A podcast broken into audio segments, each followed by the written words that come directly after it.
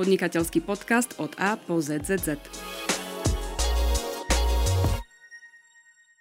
Dobrý deň, vítajte pri podnikateľskom podcaste od A po ZZZ.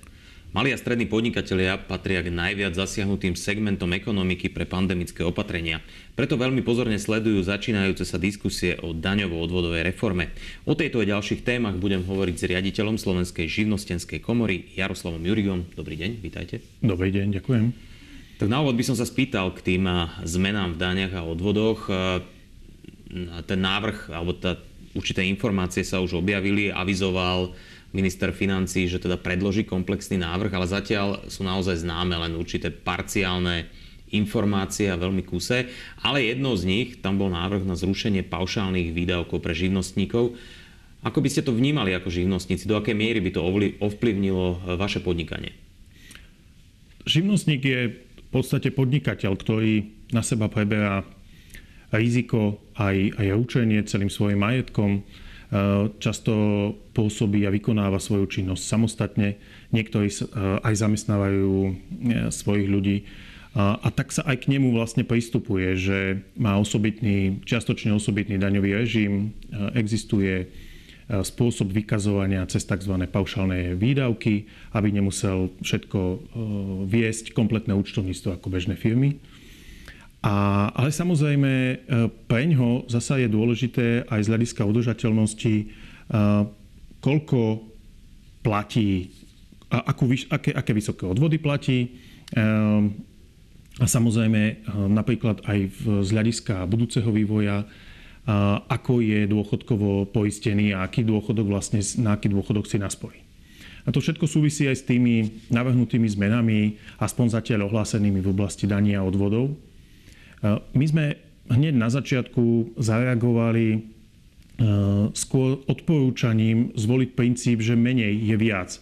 To znamená, že radšej zjednotiť súčasné sadzby, prípadne ich možno znížiť a odstrániť rôzne výnimky v daňovi, e, predovšetkým v daňových zákonoch, ktoré zjednodušia daňový a odvodový systém.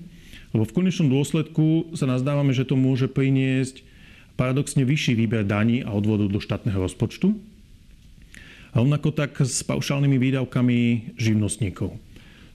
No, pre živnostníka to ako samostatného podnikateľa, ktorý vykonáva svoju činnosť, predstavuje veľmi výraznú pomoc pri podnikaní. Pretože odkladať si každý jeden bloček a, a v, preberať všetky náklady s, účtovní, s účtovníkom je nielen náročné, ale preto všetkým aj z hľadiska toho, že vykonáva veľa drobných činností, je to pre ňoho jednoduchšie.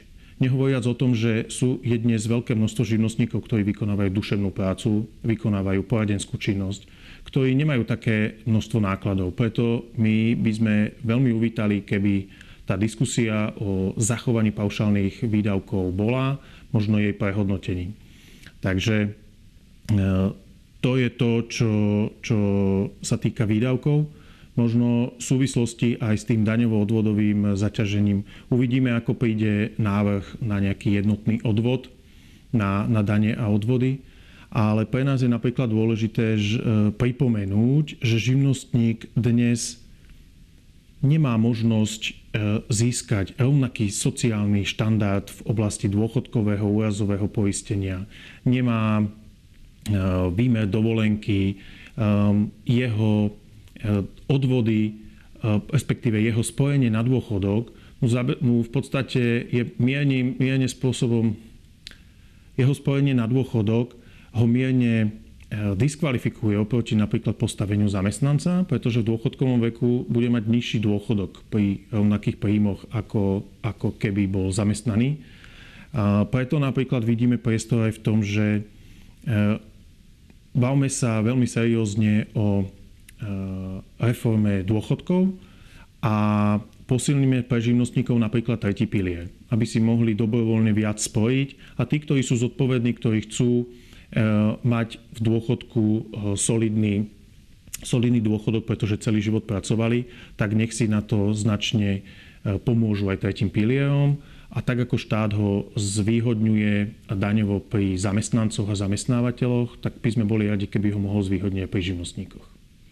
Bol aj taký návrh, čo sa týka postavenia živnostníkov, malých podnikateľov, vytvoriť akúsi licenciu, platiť akoby jednu platbu za celý rok a tým pádom by mal akože všetko v tom pokryté živnostník. Ako sa pozeráte možno na takéto zjednodušenie? To by, bolo, to by bolo zásadné zjednodušenie. V podstate tento návrh teraz sa začína uplatňovať v Českej republike. Tiež čakajú na na prvú odozvu zo strany podnikateľov, že koľky sa preto rozhodnú. Ale myslím, že si to vieme predstaviť, e, pretože e, ak by išlo o rozumnú výšku licencie, ktorá by skutočne pokryla a odbremenila aj, aj všetky ďalšie povinnosti, tak e, by to mohlo byť veľmi užitočné. A možno aj v súvislosti s tým, že dnes v podstate živnostníci tvoja väčšinu subjektov v podnikateľskom prostredí, kdežto jednou, akože, ale relatívne chýbajú nám o nich dostatok dát, respektíve sú veľmi roztrúsené. Pretože za živnosť, živnostníci častokrát aj suplujú e, pracovný pomer u niektorých zamestnávateľov, čiže iným spôsobom vykonávajú závislú prácu, na ktorú by mali byť zamestnaní a nie sú. Čiže tam treba možno odlíšiť aj to, že E, potom s tým súvisí e, nízky vymeriavací základ a tzv. Minimálne odvody, ktoré platia živnostníci. A to by si vyžadovalo zanalizovať a rozobrať, že či by práve pre túto skupinu nebola výhodná daňová živnostenská licencia, ktorá by vlastne jedným odvodom, jeden alebo niekoľkokrát ročne vlastne zabezpečila, že ten živnostník má všetko ostatné postarané a je solidný z hľadiska mm, finančnej správy, z hľadiska sociálnej poisťovne, e, zdravotných poisťovní a tak ďalej. V konečnom dôsledku nás zaujíma aj to, e, často sa s tým potýkame, ako je živnostník vnímaný z pozície bonity klienta napríklad v bankovom sektore, e, pretože banky veľmi prísne posudzujú živnostníkov z hľadiska toho, že pravdepodobne sú pre nich rizikovejší klienti ako iní Napriek tomu, že vedia samostatne vykonávať svoju prácu, častokrát majú príjmy diverzifikované od viacerých zákaziek, respektíve robia pre viacerých, pre viaceré spoločnosti alebo viacerých odberateľov a, a sú stabilnejší. Napriek tomu ich banky posudzujú prísnejšie a stretávame sa s tým aj e, v tom prípade, že je potom vyššia nedostupnosť úverových zdrojov pre nich. Čiže nie sú, napriek tomu, že v systéme je relatívne dostatok úverových zdrojov, tak pre, pre živnostníkov sú ťažšie dostupné. Uh, OECD, OECD uh, pred, uh, dá sa povedať, niekoľkými dňami zverejnila hodnotiacu správu, čo sa týka malého a stredného podnikania na Slovensku. Išlo dvojročný projekt v spolupráci s ministerstvom hospodárstva. A v tejto súvislosti aj dala určitý rad odporúčaní, ako zlepšiť postavenie malých a stredných podnikov na Slovensku. Ktoré z nich e, podľa vás sú najrelevantnejšie a najdôležitejšie z hľadiska toho, aby naozaj to malé a stredné podnikanie a živnostenský stav prosperovali a boli atraktívni aj povedzme pre ďalších potenciálnych záujemcov? My sme si s veľkou radosťou prečítali túto správu OECD, pretože z nášho pohľadu je veľmi konkrétna a sme radi, že máme na dátach a na výskumoch eh, na, odbo- na základe odborných podkladov pripravené odporúčania, ktorým by sme sa mali na Slovensku okrem iných, eh, ktorých už vieme venovať, aby sme zlepšili tú výkonnosť malého a stredného podnikania. Ono totiž aj jeden z faktorov, ktorý OECD v prízvu, prizvukovala v tejto správe, je presne to, že my síce máme 99 percentné zastúpenie subjektov malého a stredného podnikania v slovenskej ekonomike. Napriek tomu e, produkujú a, a, a, a napriek tomu produkujú len 58% celkovej pridanej hodnoty, čo považujú aj v porovnaní s inými krajinami za veľmi nízke. A predovšetkým prizvukujú, že chýba rozvinutý sektor tzv. stredných firiem. Čiže máme veľmi veľa, veľmi veľa samostatných malých firiem, ale chýba nám silnejší segment stredných firiem. A samozrejme v mnohé veci, ktoré OECD prizvukovala aj odporúčila, už e, dlhodobo sa aj vyskytujú na Slovensku ako, ako, veľmi, ako, ako veľmi silná potreba e, zamerať pozornosť na rozvoj malého stredného podnikania. E, tých odporúčaní je, je veľmi veľa a vyžadujú si naozaj akože užšiu, užšie ospracovanie a konkrétne ospracovanie možno naozaj na základe aj vytvorenia nejakej platformy E, malých a stredných podnikov, ktorý by e, zahrňal vlastne jednotlivých zainteresovaných aktérov, ministerstva, ktoré na tom pôsobia a prešli si jednotlivé e, tie odporúčania, pretože dnes ten sektor v podstate je čiastočne v pôsobnosti ministerstva vnútra, ktoré má pod gestiou živnostenský zákon, ministerstva financií, ministerstva práce, ministerstva, čiastočne ministerstva hospodárstva. Čiže už len na základe tohto vidno, že je to, že je to rozparcelované a nikto v podstate nie je zodpovedný priamo za tento sektor. Ministerstvo hospodárstva áno, má na to aj podporné mechanizmy, ale treba trochu možno viacej sa vyprecizovať, e, zjednotiť to, čo je aj súčasťou odporúčaní, e, zjednotiť strategické zámere a ciele, ktoré robia jednotlivé ministerstva, aby boli v prospech. To, čomu, e, čo by sme naozaj akože jedných z prvých miest odporúčali presadzovať a aj sa na to zamerať je to, čo z okolností sa bohužiaľ nedostalo do plánu obnovy a to je to, že nám tu chýba systematický prístup k nejakej obnove a nadobúdaniu nových zručností. Ľudia to, čo sa naučili v škole, nestačí a systém ďalšieho a celoživotného vzdelávania nemáme dostatočne rozvinutý Dlhodobo o tom vieme, dlhodobo nedávame tam ani dostatok prostriedkov, ani, ani iné motivačné mechanizmy. Nehovoriac o tom, že máme dnes rozpory pri eh, akreditácii programov ďalšieho vzdelávania a eh, následným skúškami odbornej spôsobilosti a respektíve zákonom, živnostenským zákonom, na základe ktorých sa nadobúdajú živnosti, že sú tam určité nesúlady. Ale jednoducho my potrebujeme zamerať čoraz viac pozornosť na to, aby sme e, aj živnostníkov, malé firmy, ale zároveň aj zamestnancov stredných a veľkých firiem ďalej vzdelávali, aby existoval podporný systém, aby ľudia boli motivovaní e, zvyšovať si svoje zručnosti, pretože to je presne to, čo aj vychádza z toho odporúčania OECD, že ten segment malých a stredných podnikov nevie tvoriť dostatočnú pridanú hodnotu. Je to aj preto, že málo pracujeme s technológiami, vieme málo pracovať s novými technológiami. Je to viac postavené na manuálnej práci a jednotvárne orientovaných, vykonávaných činnostiach. Čiže toto je presne to, čo e, tu sa veľmi často v odporúčaniach OECD vyskytuje. A samozrejme aj, aj ďalšie oblasti, ako je, ako je celkový ekosystém, ako je e, podpora malého stredného podnikania aj na lokálnej a regionálnej úrovni, e, ako je podpora exportných aktivít, ako je podpora inovácií, výskumu a vývoja, ešte viacej možno prepracovať ten systém daňovej podpory, ktorý tu máme, aby, sa, aby malý, segment malých a stredných podnikov išiel ďalej ale aj čo sa týka v úpravy v daňových oblasti, prípadne v uvoľnení úverových zdrojov.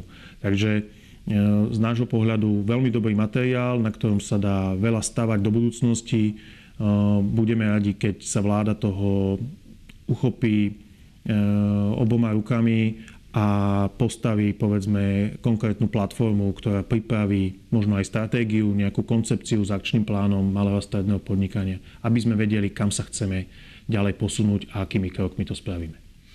Ako je to v prípade e, možno toho vnímania živnostníkov zo strany vlády a zo strany podpory, lebo máme tu naozaj za posledný zhruba rok aj štvrť e, veľmi ťažké obdobie e, pandemické opatrenia, ktoré znemožnili podnikanie alebo vykonávanie podnikateľskej činnosti mnohým živnostníkom. Ako hodnotíte vlastne e, celý ten systém pomoci? Vlastne pre živnostníkov patril tzv. ten systém príspevkov e, prvá pomoc. A napokon aj to, že e, firmy, väčšie firmy si veľmi pochvalujú prijatý systém Kurzarbeitu, ale to sa týka naozaj tých veľkých spoločností. To sa netýka tých stredných a malých firiem. Takže ako toto celé vnímate? Systém príspevkov prvej pomoci, ktorý, ktorý bol spustený, ako vieme, všetci potreboval určité vyladenie a postupom času sa ládil, až si myslím, že sme dospeli naozaj do stavu, že aj napriek tomu, že by sa dal považovať za, za mierne komplikovaný, tak bolo z neho čerpané, pomohol segmentu aj, aj živnostníkom. Ehm, to, čo považujeme za chybu, že naozaj sa bolo príliš veľa zmien, na začiatku bola v ňom veľmi ťažká orientácia a napriek tomu niektorí živnostníci aj niektoré malé firmy ehm, prepadli si tom pomoci a nedostali tzv. žiadnu pomoc.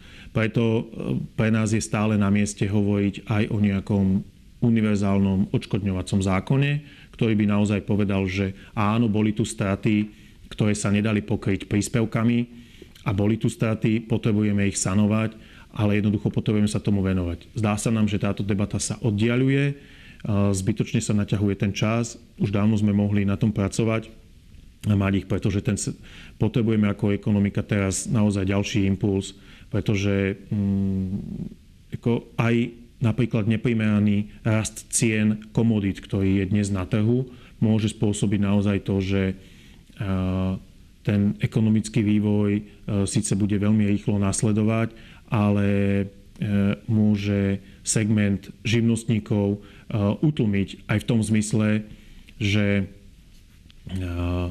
jednoducho prestane byť dostatočne konkurencieschopný.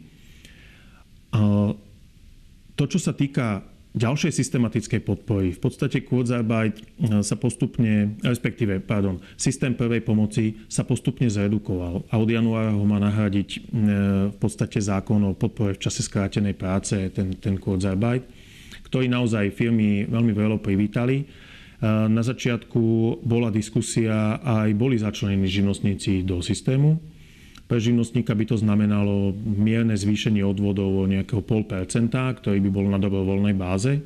Ale my sme v tom videli príležitosť naozaj v tom, že ak živnostník, ktorý dnes pôsobí v priemysle, pretože tí sú e, veľmi dôležitou časťou aj dodávateľských reťazcov priemyselných podnikov, e, sa ocitli v určitom krízovom režime, tak by mali nárok na túto podporu.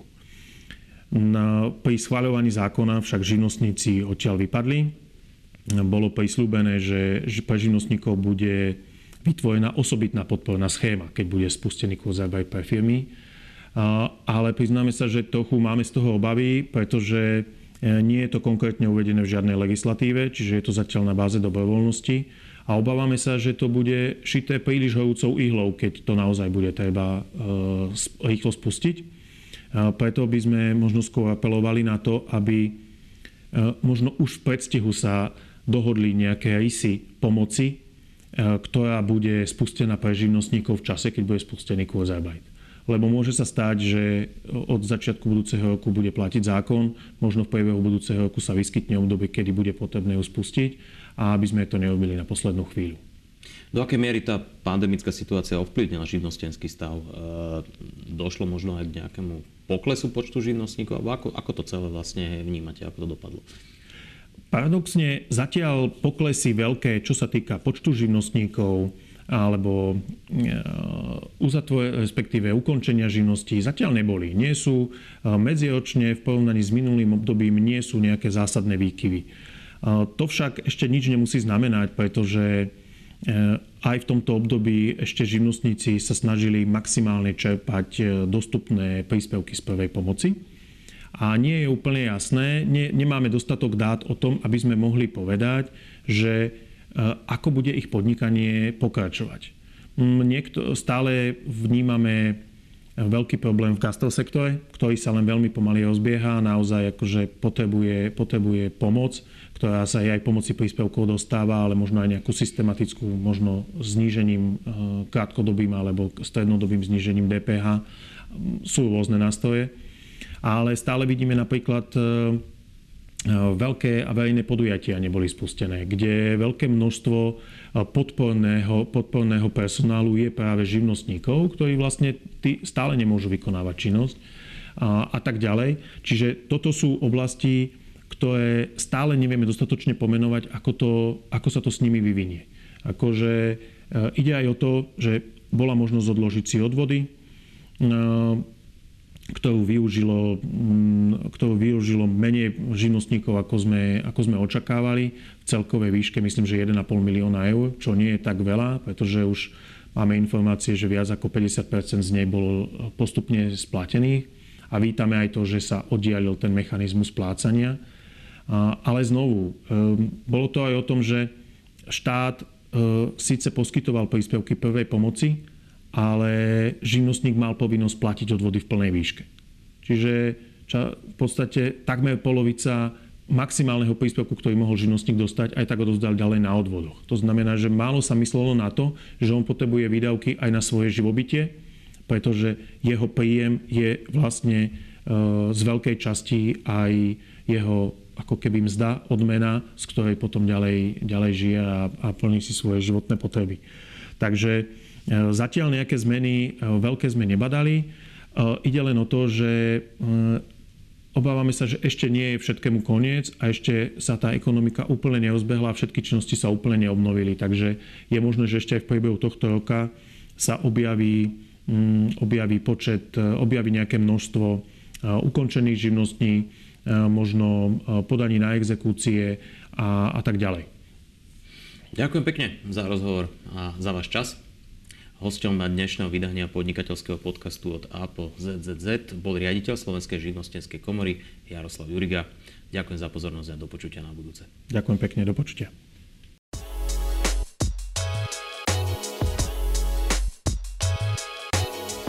Podnikateľský podcast od A po ZZZ.